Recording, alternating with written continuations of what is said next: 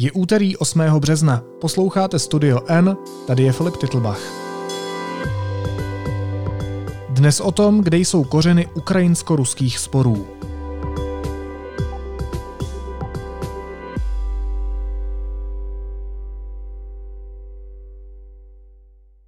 Dějiny Ukrajiny ani v nejmenším neospravedlňují ruskou agresi. Pomáhají ale pochopit, co se v regionu děje, proč, jaké síly proti sobě působí, jakými příběhy si účastníci konfliktu vysvětlují svůj svět a sami sebe. Do ukrajinské historie i současnosti se teď podíváme s vědeckým redaktorem deníku N Petrem Koupským. Ahoj Petře. Ahoj Filipe.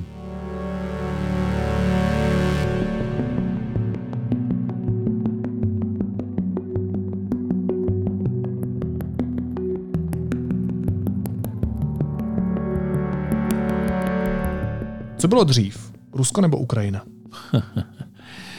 To je otázka, na kterou by asi každý historik podle toho, ze které země pochází, dal jinou odpověď. Dřív nebylo ani jedno.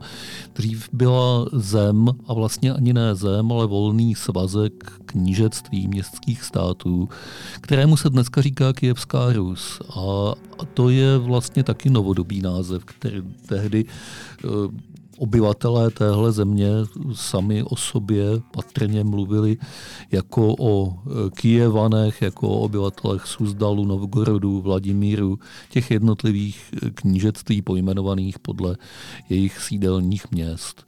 Nějaká společná identita se tam vytvářela velice pozvolna.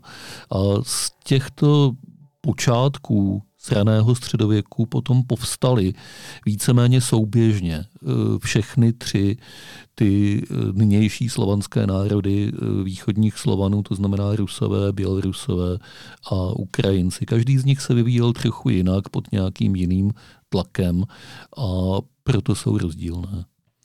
Lidé si dneska na sociálních sítích dělají legraci z toho, že když byl Kyjev městem, tak Moskva nebyla ještě ani vesnicí. Hrají v tom celém příběhu tyhle úplné prvopočátky nějakou zásadní roli? Hrají velkou roli v tom smyslu, že jak Rusové, tak Ukrajinci, Bělorusy teď nechme na chvíli stranou, odvozují svou identitu, svou nejstarší historii právě od toho společného začátku, od Kyjeva. Čili Rusové se necítí nějak pohoršeni tím, že Moskva byla založena o mnoho set let později než Kyjev, protože ten Kyjev je v jejich očích a v jejich mysli taky jejich. To je to, odkud pocházejí. Ono je to trochu něco podobného, jako kdybychom my, když začínáme své dějiny od těch legendárních Přemyslovců, od knížete Kroka, Přemysla a Libuše, těch historicky nedoložených, ale pevně spojených s naší představou a počátcích našeho státu, jako kdyby tenhle ten původní přemyslovský stát se rozdělil na dva. Někdy v tom prvopočátku, řekněme v desátém jedenáctém století, každý z nich se od té doby vyvíjel jinak a každý z nich by se k tomu počátku hlásil a přesto by bylo jiné. To je situace, v jaké jsou dnešní Rusové a Ukrajinci. Hlásí se k těm počátečním kořenům stejným právem, ale vyvozují z toho úplně jiné závěry. A v čem jsou ty závěry jiné? Když to hodně zjednoduším, tak v tom, že dnešní Ukrajinci říkají, jsme dva národy, každý jiný, každý si jdeme svou cestou, kdežto Rusové říkají, a zjednodušuju pochopitelně, říkám, říkají Ukrajinci, říkají Rusové, to neznamená, že všichni. Ale řekněme, že ten převládající názor a oficiální výklad historie je takový, že Rusové říkají, nikoli nejsme dva národy, jsme jeden národ, všichni jsme Rusové. Vy jenom máte jakýsi dialekt ruštiny a oddělili jste se od nás uměle, protože jste byli odtrženi velmocemi, hlavně západními, a dnes jste jimi odtrhováni opět a my, Rusové, velkorusové z Ruska, máme za úkol a za své svaté poslání to všechno sjednotit zase do jednoho celku, protože tak to kdysi bylo a tak to má být. To jsou ty dva odlišné pohledy. Když zůstaneme u těch kořenů, tak kdybys měl zmínit ty nejzásadnější události v těch hlubokých dějinách, které formovaly jejich vztahy, tak které by to byly, které bys vybral? První z nich, ono, ono jich bylo víc a těžko je nějak úplně seřadit podle důležitosti, takže vezměme to spíš historicky. První z nich byl mongolský nájezd. Mongolové vytvořili na krátkou dobu velikou euroazijskou říši a tahle východoslovanská knížectví si podmanili všechna. Kyjev dobili a zcela vyvrátili v roce dvanáct set čtyřicet, takže mluvíme o třináctém století. A Mongolové ve své správě si rozdělili tahle ruská knížectví právě na tu dnešní ukrajinskou a ruskou část. S každou z nich zacházeli jinak, s tou ruskou, moskevskou, tvrději, zatímco na západě a jeho západě byla jejich vláda měkčí a znesitelnější, zjednodušeně řečeno. A taky ta mongolská nadvláda nad Moskvou vydržela o sto let déle. Tím se vlastně osudy těch dvou národů značně od sebe rozdělily. Každý z nich měl jiné starosti. To byl první určující moment, mongolský nájezd. Druhý byl potom rozmach mocnosti ze západní strany, z Evropy, konkrétně Polsko-Litevské unie, která pohltila postupně celé dnešní Bělorusko a celou dnešní Ukrajinu. Polsko, polsko-litevský stát sahal od moře k moři, od Baltu k Černému moři. Byl to územně největší stát v Evropě a je rozhodně jeden z nejmocnějších. A pod tímhle státem, jako součást tohoto státu, se potom Ukrajina vyvíjela po několik set let. Takže to byl další rozhodující moment.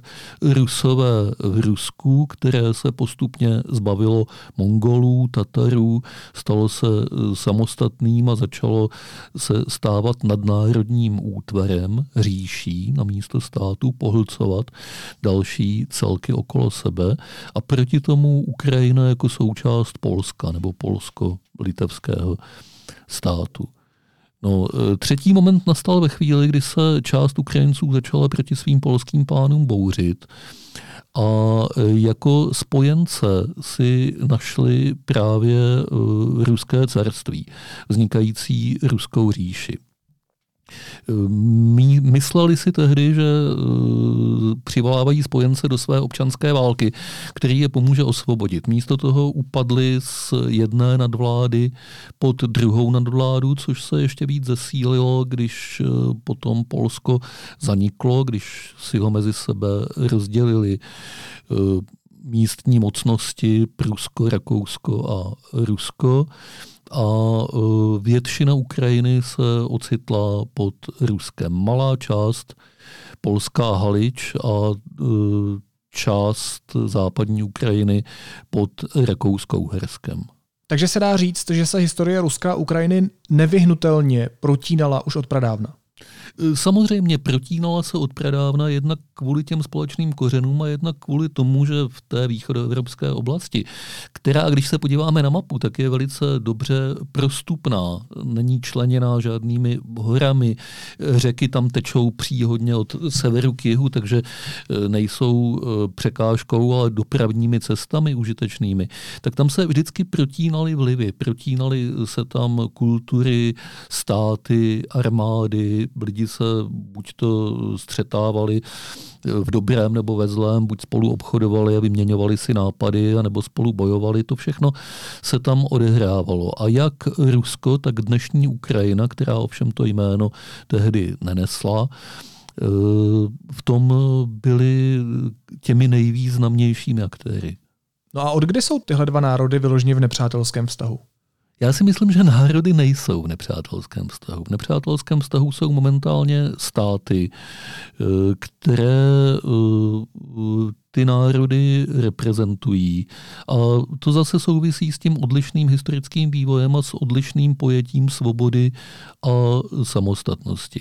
To se musíme vrátit do doby Sovětského svazu, který postupně pohltil celou Ukrajinu, velkou část při svém vzniku v, po říjnové revoluci a tu menší část po druhé světové válce, kterou odňal Polsku a Československu Slovensku a Maďarsku a Rumunsku, což byly čtyři státy, které se dělily o části západní Ukrajiny, kde žili Ukrajinci.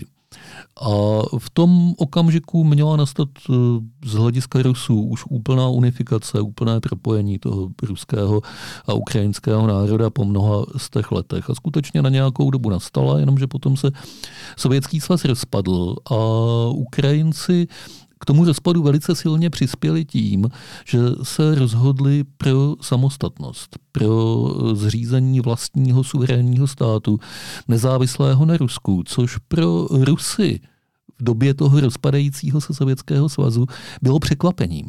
Nečekaným překvapením a nemilým. A v tu chvíli vzniklo napětí, jednak z objektivních důvodů, jak vůbec provést nějaký čistý řez mezi dvěma státy a dvěma národy, které jsou mezi sebou tak silně propletené. A jednak prostě z toho důvodu, že Rusko bylo, je a zřejmě bude impériem.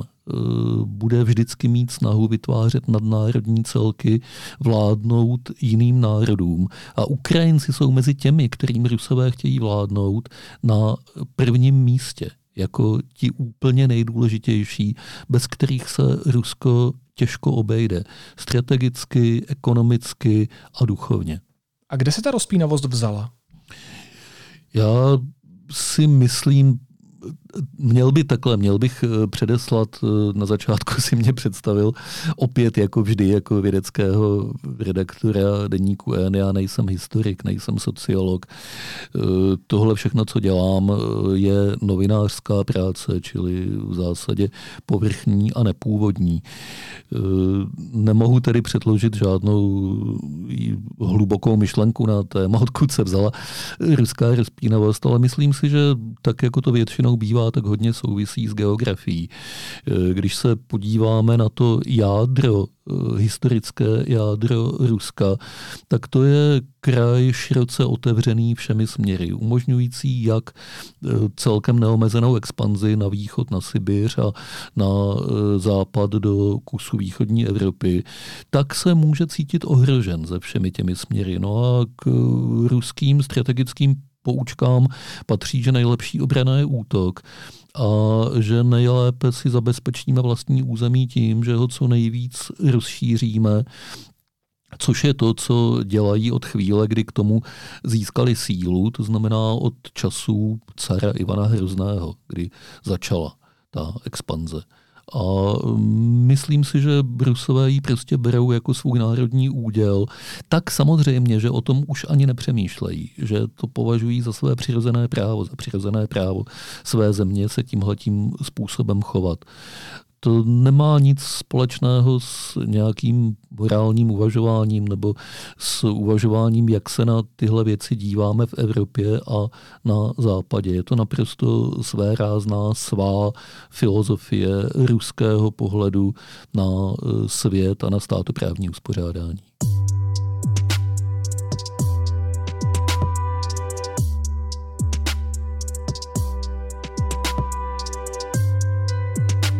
Jestli jsem tě, Petře, poslouchal a pochopil správně, tak si říkal, že podstatná část problému, když to shrnu, vznikla v rozdílném pohledu na svobodu. Co znamená svoboda v pojetí Rusů a co znamená v pojetí Ukrajinců? Myslím si, že dnešní Ukrajina se snaží používat a využívat pro sebe koncept svobody v západoevropském nebo v evropském smyslu slova, čili tak, jak ji chápeme my. Svobodu ve smyslu demokracie, svobodu ve smyslu národního sebeurčení, svobodu ve smyslu listiny základních práv a svobod.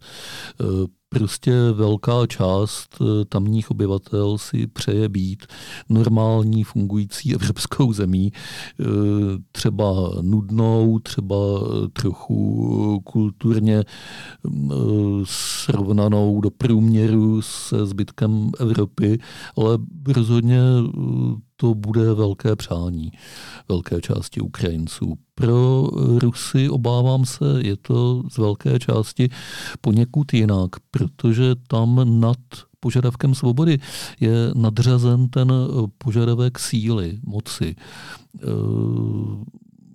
Bezpečí, vlastního bezpečí zajištěného tím, že ten stát je co nejsilnější, že je schopen se postavit jakémukoliv nepříteli. Oni pořád toho nepřítele kolem sebe vidí a můžeme se jim smát, že jsou paranoidní, ale je to prostě něco, s čím je potřeba v jakékoliv komunikaci s nimi počítat. Svoboda prvně je svobodou nezávislosti na vnějším ohrožení, schopností postavit se tomu vnějšímu ohrožení. A je úplně jedno, že je iluzorní, že je nikdo ohrožovat nechce, oni se tak stejně cítit budou. Je to strašlivé zjednodušení. Rusko má sto padesát milionů obyvatel a já o nich tady mluvím, jako by to byl jeden člověk uvažující jednou hlavou, což je samozřejmě hloupost. Ale nedá se nic dělat. Teď vypjatá doba, která zjednodušuje situace a tyhle zkratky jsou občas nutné k tomu, abychom tu dobu pochopili. Já se ještě vrátím k těm zásadnějším historickým momentům. Jak s celou situací zamíchaly světové války? Velice zásadně. Z toho důvodu, že první světová válka spojila na nějakou dobu, na velice krátkou dobu, Ukrajince poprvé do jednoho národu, jednoho státu. V době konce první světové války vznikl ukrajinský stát ovládaný v zásadě Německem jako nepřítelem Ruska, takový loutkový stát, který nicméně měl potenciál se vyvinout. Možná v nějaký budoucí samostatný stát Ukrajinců. Tyhle naděje zmařila bolševická revoluce a to, že si Rusové větší část toho státu vzali zpátky. Z rozdělení Ukrajiny mezi Rakousko-Uhersko a Rusko se po první světové válce stalo rozdělení mezi Polsko a Rusko. Opět jenom ta polská část už byla, už byla výrazně menší a malé části Ukrajiny získalo, jak jsem říkal, taky Maďarsko a Rumunsko. Ta zdaleka největší část zůstala v Sovětském svazu. A to byly dva systémy naprosto odlišné, pod kterými se Ukrajina vyvíjela. No a druhá světová válka, ta přinesla především to, že oblast Ukrajiny a spolu s ní Běloruska a spolu s ní východní části Polska byla tou oblastí, kde ta válka byla úplně nejhorší, kde nejstrašlivějším způsobem likvidovala nejenom ty bojující armády, to všude, ale civilní obyvatelstvo, bylo to místo s velice silným židovským osídlením z nejrůznějších historických důvodů. Těch šest milionů židů, kteří padli za oběť Šoa, ti pocházeli z velké části právě z téhle oblasti. Takže je to místo nezměrné tragédie, nezměrného utrpení. Americký historik Timothy Snyder tomu říká krvavé země. Země, kde opravdu každá píď půdy je nebo může být prosycená krví nějakých obětí války.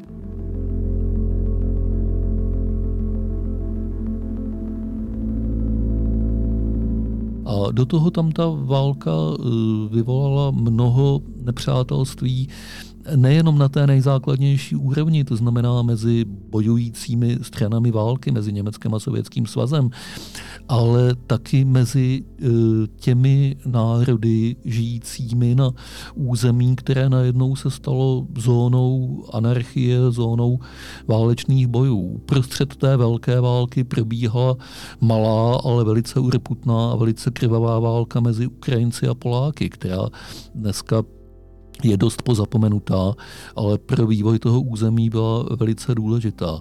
Prostě druhá světová válka vnesla na území Ukrajiny násilí v dosud nebývalé míře. A to mluvíme o zemi, která nikdy ne, ne, si moc neužila míru a štěstí, ale během té války to bylo všechno znásobeno a mnohem horší. A vidíš v tomhle nějakou souvislost s tím současným stavem, s tou současnou válkou na Ukrajině, v tom, jak se k ní různé strany toho sporu postavily? Rozhodně není druhá světová válka tak historicky vzdálená, aby si lidi všechno odpustili a všechno zapomněli. Čili je tam mnoho nepřátelství, mnoho nedořečeného, mnoho vztahů, které by bylo potřeba narovnat, ale nikdy k tomu nebyla a možná už nikdy nebude příležitost, mnoho nedůvěry.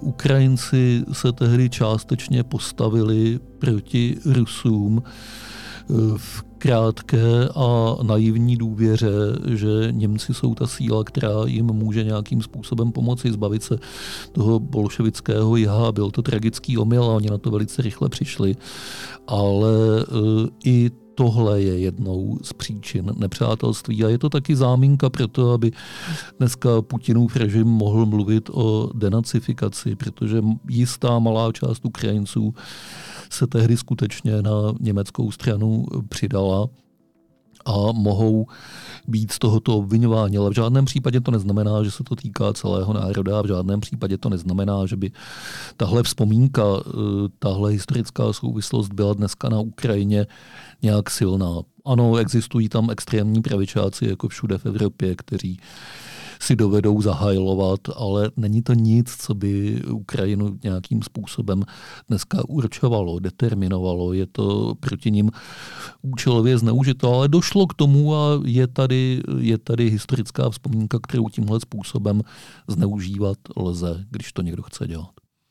Ještě k té novodobé historii a k tomu, co jsme ještě nezmínili. Jak důležitým momentem byl pro Ukrajinu Majdan? Majdany byly dva.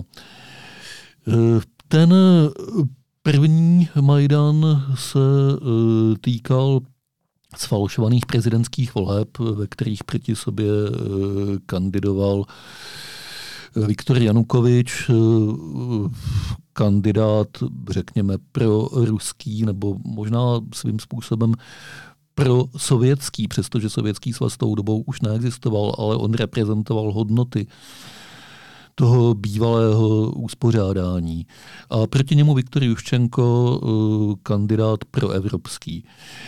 Ty volby vyhrál Juščenko, sčítání hlasů ale bylo zmanipulované a na protest proti tomu zmanipulování tehdy vytáhli poprvé lidé na Kyjevské náměstí nezávislosti, Majdan nezáležnosti a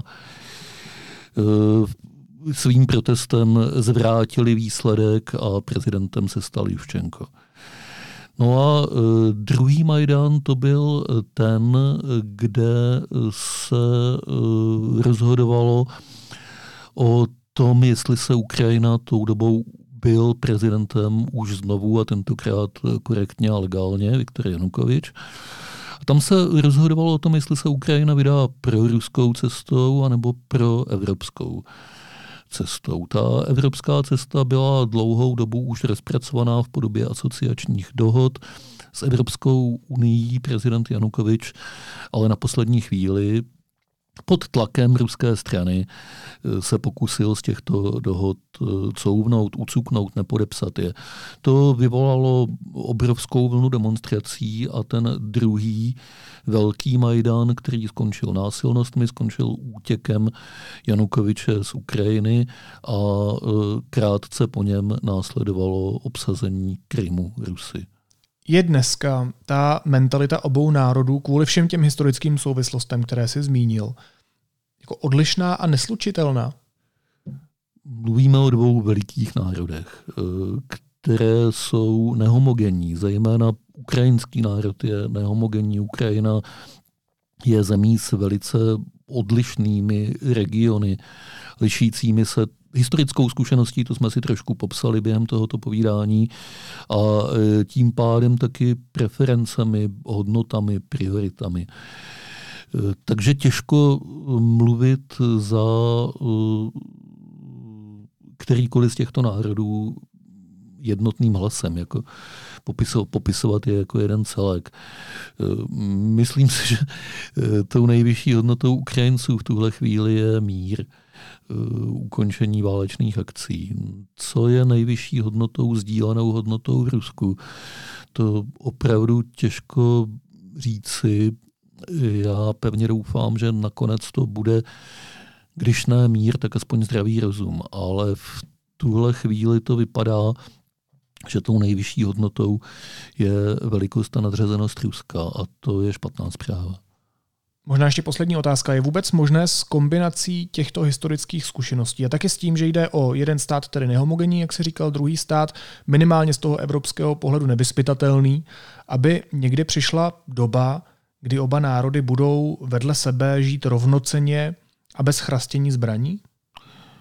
Je to určitě možné. Je to možné za uh, předpokladu, především za předpokladu, že padne Putinův režim v Rusku a najdou si tam nějakou trochu srozumitelnější, předvídatelnější a demokratičtější formu vlády, umožňující základní občanské svobody, včetně svobody slova. Čili ten míček po této stránce je dneska na straně Ruska. To je to místo, kde se musí odehrát změny, aby ty národy vedle sebe mohly žít v klidu a ve vzájemném respektu a dohodnout se na všech sporných bodech, které mezi nimi jsou. Pokud se nestane tohle, tak se situace změnit nemůže. S tím režimem, který dneska v Rusku vládne, se nemohou dohodnout nejen Ukrajinci, ale patrně se s ním nemůže dohodnout žádná země světa tak, aby na tu dohodu bylo spolehnutí. Ještě mě napadá na závěr, že do tohohle všeho většinou ještě vplouvají do těch vzájemných vztahů historické křivdy. Um, odpustí tohle někdy Ukrajinci Rusům? Těžko mohu mluvit za Ukrajince, ale zkušenost odjinud z Evropy říká, že ty křivdy se dají překonat a že se někdy dají překonat i překvapivě rychle. Kdyby tomu tak nebylo, tak žije velká část Evropy v nepřátelství a v oprávněném nepřátelství s Německem. To se nestalo právě proto, že po druhé světové válce se Němci ke své vině postavili čelem, postavili se k ní velice odpovědně a vybudovali naprosto uvěřitelný příslib toho, že toho litují a že se to nikdy nebude opakovat. A výměna generací způsobí, že nemůžeme dávat pravnukům vinu za skutky jejich pradědů, pokud ti pravnuci nejdou ve stopách těch pradědů. Pokud se tohle to stane v Rusku, tak bez pochyby se ta situace narovnat může. Říká vědecký redaktor deníku N Petr Koupský. Petře, moc ti děkuju a měj se hezky. Ahoj. Ahoj, Filipe.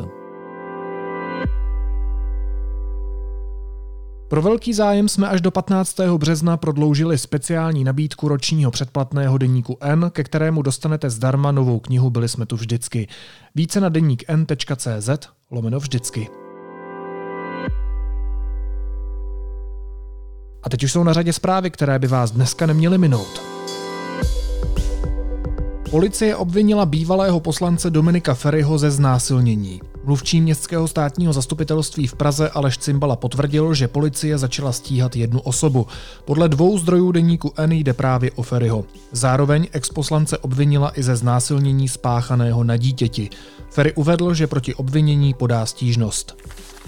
Rusko v pondělí poprvé otevřeně pohrozilo zastavením dodávek zemního plynu přes plynovod Nord Stream jedna.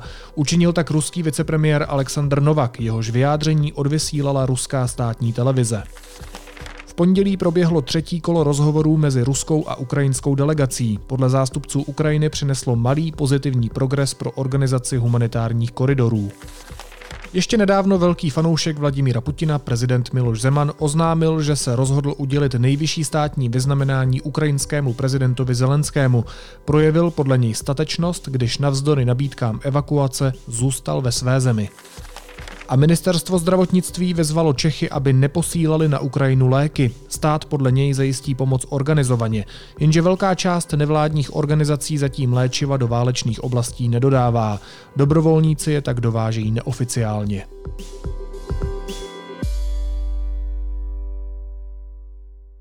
A na závěr ještě informace o tom, kde pomoct. České neziskové organizace založily projekt Pomahej Ukrajině tečka cé zet, kde můžete v jednoduchém formuláři poskytnout, co je zrovna potřeba. Naslyšenou zítra.